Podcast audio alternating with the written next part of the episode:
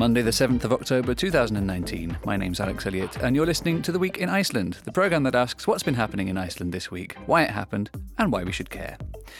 I'm joined this week by Rob Tasker, a visual effects supervisor in film and television, and by Tatjana Latinovic, the chair of the Icelandic Women's Rights Association and of the Immigration Council. Welcome to you both. Thanks Thank for you. having me. Um, today is also the day we record the second monthly The Week in Iceland at the Library programme, um, where a small audience will discuss the issues brought up in this very show, which does put the pressure on us to be extra interesting, I'm afraid. Um, I will give more details on that project at the end of this programme, but first, here's the news. Uh, the report into Iceland's membership of the EEA agreement was released last week, drawing a very positive picture of Iceland's relationship with Europe. Um, so positive, in fact, that one of the MPs who proposed it wonders where all the negative stuff in the report was. Uh, the religious makeup of Iceland continues to change, with the national church getting smaller while other faith groups, and none, um, grow. Over 10 billion kroner has probably been lost in cybercrime in Iceland, a senior police chief warns, saying that companies and individuals are embarrassed to report when they are victims of online crime. A member of staff at the President's office has been formally cautioned over sexual harassment in the workplace.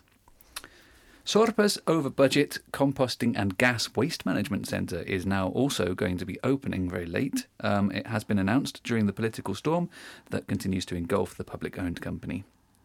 And Reykjavik International Film Festival finished yesterday, making this the perfect time to chat a little bit about how it went this year.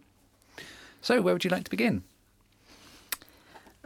Um, should we start just from the beginning with the report into Iceland's membership of the EEA agree- agreement, Sure. which uh, I must admit I haven't read, but this has never stopped me from having an opinion. so, but my opinion on that is, I think that uh, well, it is positive. I think it's also very important to to analyze and to have data and to and to know what we are really talking about when we talk about agreements as important as this one is. So I, I applaud that the report has been uh, written and published, and also think I'm expecting the parliament and, and everybody else to really familiarize themselves with the report and and have a productive discussion about the about it. I heard I just saw recently that the, that the members of another uh, party in, in the in the parliament uh, are asking for another report to be written, and uh, I'm always worried, as most of us are, about the populism and, and rise of that. So we see what is happening in some other countries in, in Europe. So yeah, I think that it, it's a good thing. Yeah, I mean, I, the I-. I agree. Mhm. You know, no country should go into an agreement and just never revise or re- relook at what's going on. Evaluate. Yeah, it. you should always Mhm. evaluate. You know, whether it's five, ten, whatever years. Mm. Um, you know, see if there's ways to improve or if it's still necessary, and and kind of go from there. And I think that's what came out of this report is is they're looking at the pros and cons and seeing if if it's something Iceland should con- continue to be a part of. um, uh, what's his name, Olafur Isleifsson, um, said that there weren't any cons in the report. Yeah. Um, in in his opinion, either that's because the EEA agreement is perfect, or in his opinion, because it was just not covered. Uh, he named a couple of examples. Obviously, this infamous third energy package debate that went on all summer long um, was one of the things that he pointed out as being possible cause for concern, um, and also the the meat thing. Um, when Europe said we have to not impose that meat must be frozen when it's imported Mhm. because it's free trade and whatever. Um, but uh, I think the the report did come up with a lot more pros Yeah. anyway. I mean, Yeah. Yeah, and it's especially you know you have to work with other countries, obviously for trade reasons and things like that. And I think with Iceland having a smaller population, it's even more important that they establish these good relationships uh, within you know your European uh, economic area and, and things like that. Mm. So I think you know, as I said, even if there were any really strong cons that came out of it, which it didn't sound like there was, uh, the pros just outweigh it drastically. So I think that's that's Well, a good of- thing. One of the sentences or phrases from the report that got me most was without joining the European Union, it's impossible, they said, to have this good, this close of a working relationship with Europe, um, and that just a, a, a, series of bilateral agreements could never replace it. Is what the report said. Yeah, I can I can imagine that. It just encompasses so much that mm. otherwise would have had to be done differently. And and with the infrastructure in Iceland being small as it is, because it's a small country, I think it must be a positive thing. Mm. What about the scope for change, though? Because you said the pros and cons, and we need to evaluate uh, our relationship with Europe. But the EEA agreement is between all of the European Union, plus Norway, Liechtenstein, and mm-hmm. Iceland. Mm-hmm. Could Iceland do anything to change it, or is it just? I hate to use the expression being a British person, but in or out. Uh, yeah, I mean, I think Iceland does have a strong, a strong voice within Europe. Um, I mean, not only historically have they been central to a lot of you know North America and Europe, and this obviously focuses on Europe. Uh, but Iceland has historically had a stronger voice uh, than a lot of people might think for a country of its size. So I, I, think that they do they do bring a lot to the table in terms of European economics and, and trade agreements and things like that.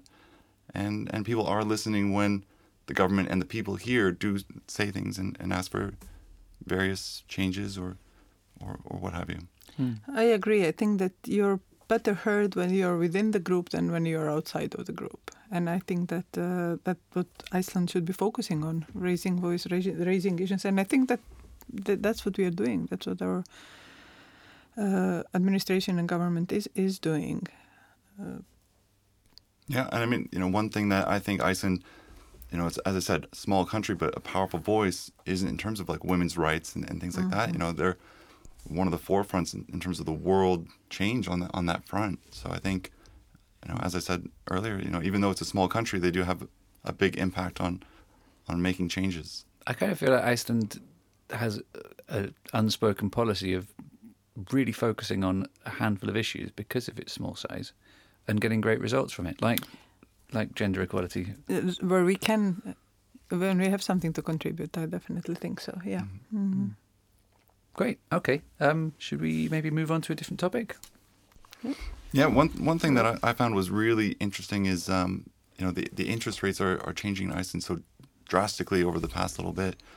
Uh, and I was going over the numbers. You know, I follow interest rates a lot because it it affects not only you know lower class being able to afford housing and things like that, which is a big thing in Iceland, uh, but also you know people with a bit more money and investing and things like that. But the one thing I noticed is, you know, the interest rate being at what 3.25% now is the lowest that it's been for the past 10 20 years hmm. um, which can be a sign for you know perhaps things are going to get a little bit harder as, as, time goes on and you know there's been a lot of layoffs like recently in iceland um, but i think in terms of first time home buyers or, or things like that it, it might be getting a little bit more affordable for them to to sort of buy some property and get some equity in, in their life rather than as i said it's very difficult for people to buy their first home. So maybe this is going to open the door for, for a lot of younger people. Mm, I'm sure that's the idea, and also businesses too, being able to invest more freely, yeah, borrow money, yeah, borrow cheaper rates, and stimulates like the economy. Mm-hmm. Mm. My understand, I don't, I'm not an economist, but my understanding of it is that Iceland has traditionally had quite high interest rates because yes. it's had to to keep inflation under control, mm-hmm. and we're in a kind of more luxurious situation now that inflation is not too bad, and so they can do this to stimulate the economy. Yeah. Yeah, you know, interest rates going from you know what was it, eighteen percent, kind of around the crash, or, or even higher, you know, uh, down to to three point two five percent. I mean, it's a it's a big change, and a lot of people remember the hard times, and and they're, they're coming into it now, and the economy always goes up and down, and I guess this is just sort of a little bit of a, a lull, uh, not only here but you know worldwide. There's a lot of uh, turbulence, but I think Iceland's in a really good position this time around for dealing with any of these, you know, layoffs or WoW Air collapsing and, and tourism declining slightly and things like that. Mm. So, yeah, um, there. This the economy is shrinking very slightly, isn't it? It is, but it doesn't seem there's no panic this time around. No, I think so. I, th- I think this is a difference from ten years ago. So there there is no panic. Obviously, you know, mm-hmm. we have been hit now this, this year with with layoffs, with bankruptcy of WoW and what have you. And um, but perhaps this is uh, maybe a time to gives us time and space to sort of look at it how we can achieve like more sustainable mm-hmm. uh, development in, in the biggest industries, industries around uh, in in Iceland, like tourism. Mm. I'm not too uh, pessimistic about it. And yeah, people getting a higher quality, more personalised experience, they are spending more money Yeah. Yeah. and, and staying a bit longer. As we've Mhm. actually said on this program a few times now, it's, Mhm. it's not all doom and gloom. No, no, I don't think so. Yeah. I mean, the interest rate story was one of the bigger ones last week. I didn't include it in the program because sometimes it's seen as boring. Yeah. But but as you say, it's it's it's actually quite historic at the moment Yeah. that it's gone Yeah. down so low. Yeah, Mhm. and I said, you know, a lot of young people that I know, especially that you know, they want to to buy an apartment or they want to buy a house, and they always feel that it's out of reach. So as the the opportunity and the loan cost for them lowers, it, it's becoming something that is obtainable, Hmm. and it makes them feel good. You know, and it's stimulating, as you said, the economy and and businesses can spend a bit more because they're borrowing at a cheaper rate and things like that. So I think. You know, it's, it's a good move by the bank to do to do this at this time, and, and they're keeping an eye on things to make sure that you know things don't go like it was before, and Iceland's in a way better position than it was. We should take stock in a few months' time to see Yeah. whether all of these apartments Yeah. that are being built in, in Reykjavik at least are being sold or not. Because if I understand correctly, there's not much going on right now in terms of sales. Yeah. No. But I get that even that helps first time buyers, doesn't Yeah. it? If they if it the, does. the, the heat is off the market a little bit. Mm, Wow. mm, mhm. Mm. Yeah. Of course, oh, just in closing on that point, there's still quite a high interest rate compared to the countries around us. Yeah, and you know I'm from Canada, so the interest rates there are, are considerably lower than here in terms of mortgages and and things like that. But you know it's very difficult to compare country to country. I find um, just because you know wages are sort of set in line more or less with the cost of living, you know, in each country. And so if you say you know percentage here is is this, and then percentage somewhere else is you know whatever it is, um, it's it's sort of an apples to oranges scenario. Um, as long as you know people here, the cost of living is good and people can support themselves, I think Iceland can afford to have a slightly higher interest rate than surrounding countries. Um, but again, it has to reflect the cost of living and, and make sure you're not pricing out all of these these either first time buyers or people who who are trying to invest their money and, and grow their ec- equity in any way they can. Amen. Speaking of, should we talk about religion? Yeah. Oh, that was smooth. Very smooth. So, yeah, I mean, it's it's not a new or news. Sorry, it's not a new or particularly surprising story because it's been going on for a while now. But the Mhm. latest figures do suggest that the the national church has decreased in size again. Nine hundred and eighty-eight people um, between the first of December and the first of October, um, and that's being balanced against more people in, in, in other organisations and none as well. The number of people that are not in a religious organisation has gone up as well. Mhm. Why is this important? I think it is important because it shows that um, uh, that people do have a choice. Luckily, we live a country where people do have a choice, which you know religious affiliation to choose or none. I remember 25 years ago when I moved here, I think I was automatically registered in the Church of Iceland without anyone asking me uh, about it. I didn't even know about it. So at that time, all immigrants were just registered automatically there I had to go to Þjóðskrá to get myself unregistered from there, and um, so I think that that changes. I also think that uh, it shows the um, diversity uh, within the um, Icelanders proper, if you will. You know, people born and raised and with their roots in Iceland. That that uh, they also have a choice to. To, to choose which you know church they want to belong to, and um I don't think it's nothing that the uh, Church of Iceland should be afraid of, and I don't think they are. I think that the bishop said that, you know, they, they're not afraid of that.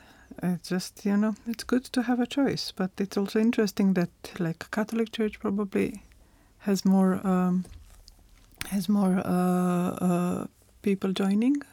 That three point four three percent more people. probably Yeah. yeah, yeah. So Have that's probably you know that shows shows you maybe the you know the, uh, the, the you know the, the it, it's probably ac- accounted to to people moving to country to, to Iceland Mm. uh, from from uh, Catholic countries. Yeah, that makes sense. I don't I think, think that's so. the case with all of the other groups, though, is it?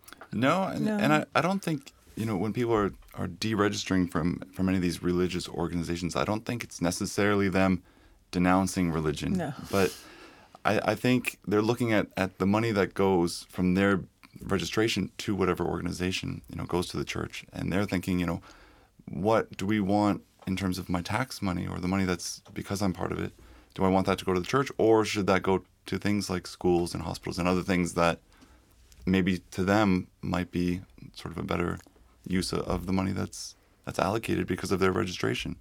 So I think it's it's a little bit of that as well, where it's not people giving up on religion, but more thinking about how their contribution to the society and, and the country that they live in, how that can be used in, a, in the best way that they feel. Because bottom line, it is about taxes, isn't it? Yeah. this Uh, who gets the money. Mm. Because everyone has a set amount of, of tax money that goes to their Yeah, their own personal religious organisation that they're in, or none. or none. Yeah, Mhm. and if it's none, it just goes straight to. I think it was university, wasn't it? It's Oh, uh, it you know, changed. It changed. It, that Yeah. has changed probably. Yeah, It goes yeah. to the treasury, mhm. treasury. hmm hmm which, as you say, nominally at least, goes on to schools and hospitals and things Yeah, like that. well, that's the idea, right? Yeah, and and administration costs. yeah, yeah. um, yeah, of course, religious organisations they all have their charity work and they're all doing good in society on on their own terms, Yeah. and Yeah. hopefully that won't be pulled back on. Obviously, Hjálparstarfskirkjuna, Hjálparstarf- for example, Mhm. is a Church of Iceland charity. Mhm, mhm. Exactly. But of course, you could donate to them without being a member of the Yeah. church. Yeah, voluntarily. Mm. Mhm. So, it, just sort of to, to look at this, what does this mean? Are we saying it's not about a changing makeup of Icelandic society as much as it is people just thinking differently? Part of it it is changing makeup because you have you have uh, people immigrants moving here so so and, and that that is changing that's on side I would say that this sort of contributes to the the rise of some other uh, religious groups but I think it's change change if change in thinking. I think that that's people you know we we talk more about choice today than we used to do it like 50 100 years ago. You were sort of born into family born into religion. Mhm. apparently born into political party in this country so so, so we Mm. see we see that. You see that talking about political party you see also more like fluctuations in in political parties. I think it's because people know and think that they have a choice today Mhm.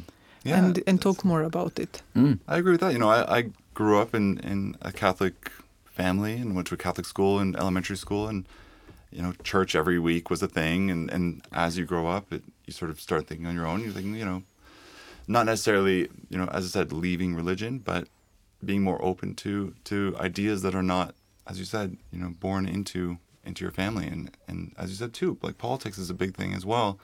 Is when I remember when I got the ability to vote for the first time, it was like, oh well, what do my parents vote for? Um, and then you you know you grow up and the internet has provided this great voice for everyone to get information on their own rather than in their small circles. Uh, and people are just yeah they're finding a little bit more on what they want, what they want with their money, what they want with their, their views and values, and Mm. and making independent choices. The internet, is it- it's true, yeah. It, we uh, have more open access to information than ever before. Mm-hmm. Of course, the National Church of Iceland has got more infrastructure than any other religious organisation. It's got hundreds of churches that it has to keep up. Um, is Yeah. there a danger in any way that it could not be able to afford to maintain its its many many buildings in the future? And then the government might have to step in anyway. uh, yeah Yeah, I I, mean, guess. I think it goes back to some agreement the church and the government did, you know, back, I don't know, 1500. I, I really don't know. but I think it, it goes to some, at, at least that is what I, I don't follow this very much, but I think it, it has to do with some agreements on, on property that Mm. were done between the government and the Church of Iceland many years ago. yeah. I mean, I, I don't. They'll have to I renegotiate. I don't think places like you know various churches or religious organizations are, especially you know the worldwide major ones, are in any danger in the next while. You know, there's there's, there's always going to be you know funding from either the people or government helping helping these these uh, these religions succeed and sort of stay a, a part of society. So I don't think there's I don't think there's going to be a closing down of churches. Uh, at least I don't see it in my lifetime. But hopefully, it, it also will keep you know church people. Uh, uh, clergy and everyone on their toes and, and, and, and make them sort of follow the, the times. hmm do. And I think that this is what the Church of Iceland does. Yeah. They really do compared to some other They have been churches that I know, like yeah. Orthodox Church in Serbia and Catholic in Croatia, and I think that they, they do, you know, Mm. they, they are part of society. So that that's a good thing. I think that will it will develop. The, these organizations will also then hopefully develop together with the society. And I think, regardless of religious affiliation and how people feel inside, most people like the churches themselves and, and want them to Yeah. remain accessible. And I think so. Mm, Mm, I believe they are. Yeah, at Yeah. least here in this country. hmm You know, I, I know people who are not, they don't identify as being a religious person, but then when they have a child, they're like, oh, this kid has to get baptized in this church. And, you know, they're very involved in, in that process. Mm-hmm. Um, and, you know, a little bit from tradition, but also because I think uh, even though they don't necessarily identify, you know, they, they do believe in, in maybe not one particular type of religion, but just sort of an overall value that I think a lot of religions share a commonality about. It gives people a sense of belonging, I believe. hmm okay, should we uh, talk about film and the film festival, maybe? Yeah, you know, And Riff then- just ended over over the weekend, um, and uh, for me, I'm a little bit closer to that than some of the other topics. I worked on on the opening film, and I was a part of their talent lab. But uh, and there was some some great pictures coming out. Um, the opening film was this film End of Sentence by an Icelandic director, uh, Elfar Aðalsteins, um, and it had some some big actors in it, and it was his first feature film that that has done really well uh, in Edinburgh, and it, it was received very well in, in Iceland here. So it was, you know, it was a good good thing. Mm. I went and saw on Friday uh, the Macedonian film talk about religion. Uh, it's uh, the God exists. Her name is Petrunia. So that uh, I, I come from uh, former Yugoslavia. Macedonia was part of it. So, so I sort of uh, know, and it was a great, great uh, piece really. And I Mhm. think it has been nominated for awards Wow. and stuff. So it was a very nice break from this Hollywood films that Yeah. we, that, that we watch. You know, I, I think that's that's constantly. That's, really nice. that's one of the great things that I really love about Riff. You know, I, I come from Toronto, and, and there's a huge film festival there, uh, and I've worked on these big blockbusters. But Riff really showcases independent films and, and experimental films and, and things like that. You know, I went to uh, one night where it was uh, a film festival that's that's based around short films in the Arctic. So you have to, you know, make these horror films, and you have to live in this Arctic and subarctic region in order to submit. Um, but Riff it really allows people to to not be sort of shut out because they don't have this big budget or they don't have these big stars. Is you know they have these films and they're showcasing them and and allowing these independent filmmakers to have a, a platform to show show what they can do. And, and Iceland, as well as many of the countries that, that were represented in the festival, uh, there's so so much talent that's that's out there that Mm. you know Iceland provides the the platform for them to showcase. Do you, how do you feel that the festival is progressing year from year? Is it getting bigger? Is it getting more prominent? Has it found its niche already?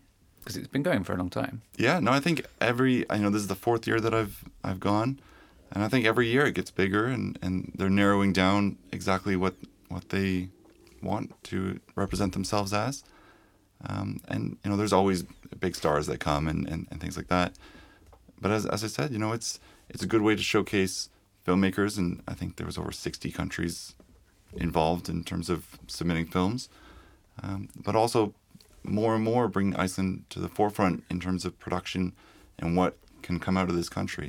You know, whether it be film or music. I mean, Iceland's well known for a lot of music that's super popular around the world, uh, and it's a very famous place to to film because of the locations. But now there's more and more directors and, and the crew and, and musicians and, and stuff like that that are working in scoring films that are that are really being noticed now in, in the international world. And Riff has got something to do with that, pro- probably. I think so. Pushing Yeah. it Yeah. forward. Mm. Yeah. Um, what about as a draw for guests? Is it, is it a tourist attraction?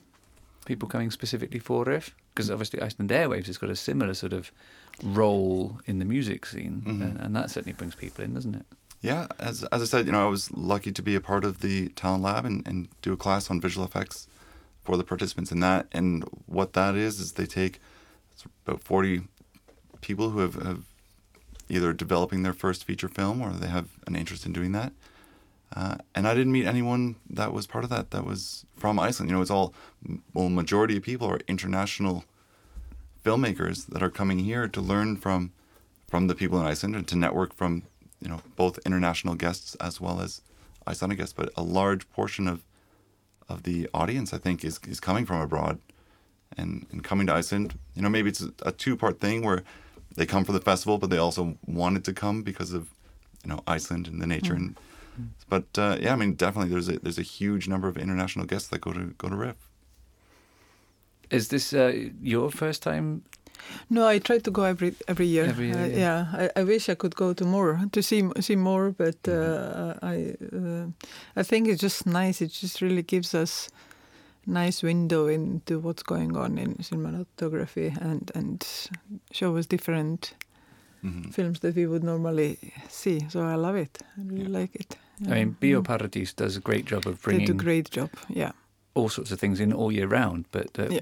Riff is definitely a highlight, isn't it? yeah, Mhm. it is. Just yeah. a, a treat. Yeah. Yeah. it is a treat, really. You know, as I said, it, it sometimes I think it's too much. if you're working, you have to really want to like a three o'clock movie on on Friday. You'll have to work early to to get to see that film. Yeah. I didn't, you know. Well, that's I'm that's sorry. maybe that's yeah. part of the international thing. You know, they Yeah. have they have films all through the day and into the Mhm. night, uh, and people who live here might be working and they can't attend Yeah. like, attend these. But, but and- there are several showings, Yeah. so you know you, you can you can. But, Uh, yeah. But if there if there wasn't that international, you know, visitor audience, then uh, I don't think they would have as many No. daytime screenings as they exactly. do. Mhm. So it's a, I mean, it's definitely a good sign, and it, it really helps pr- promote Iceland as sort of this cultural hub, which it's known for, and it's just this is the film section of that hub, much like Airwaves is is for the Yeah. music scene. So it's And Bíó Paradís is a nice venue. You really Mm. get nostalgic about the old days when you go there. So it's Mm. nice. It was Mm. lovely they could save it when it was it Sambioin or whatever was there before. Regnboginn. Reykjavík, that's right. Yeah. The rainbow. And then they kept it as a cinema, which is great. Mm. What's uh, very quickly because we are running out of time. Um, what's the kind of the balance of, of power, if you will, between showings and, and just getting people in to see the films and the, the awards that are handed out here? Because I, I, I, is, am I right in saying that the awards are less prominent at RIFF than they are perhaps in some other festivals? yeah, I think so. You know, w- I was at the, the closing ceremony, and it's not an open to the public sort of thing, much like a lot of other festivals. Mhm. Um, but I think you know places like, as I said, Toronto International Film Festival is is one of the top festivals, uh, but it didn't get there overnight, and I think that's the direction that RIFF is going towards, where their their awards and, and the various awards like the the Green Puffin they did this year for environmental uh, award, these things are, are getting more and more weight to the actual award, so that the filmmakers who are receiving these um, they're you know being noticed more and more on on a wider scale because of it. So uh, I don't think it's you know as I said top five festival yet, but I think they're they're on a, a good track to to be one of the top players in the future. Great.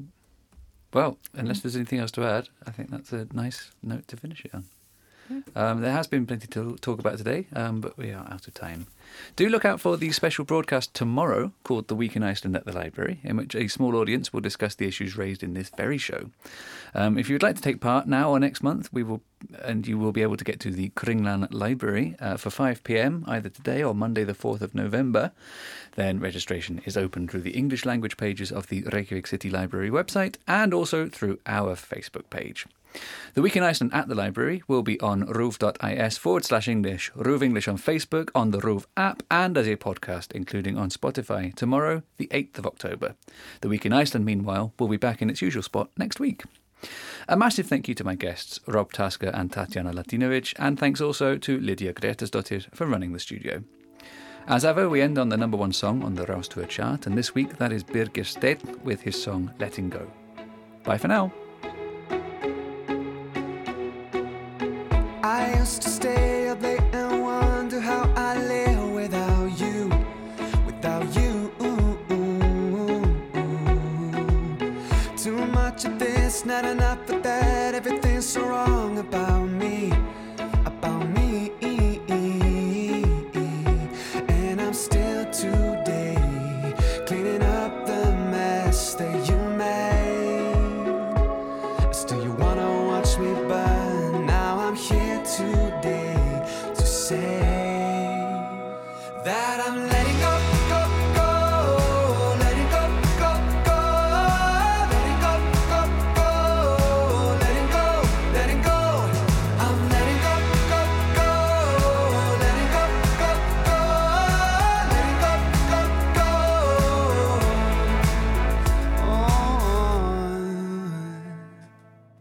I used to wait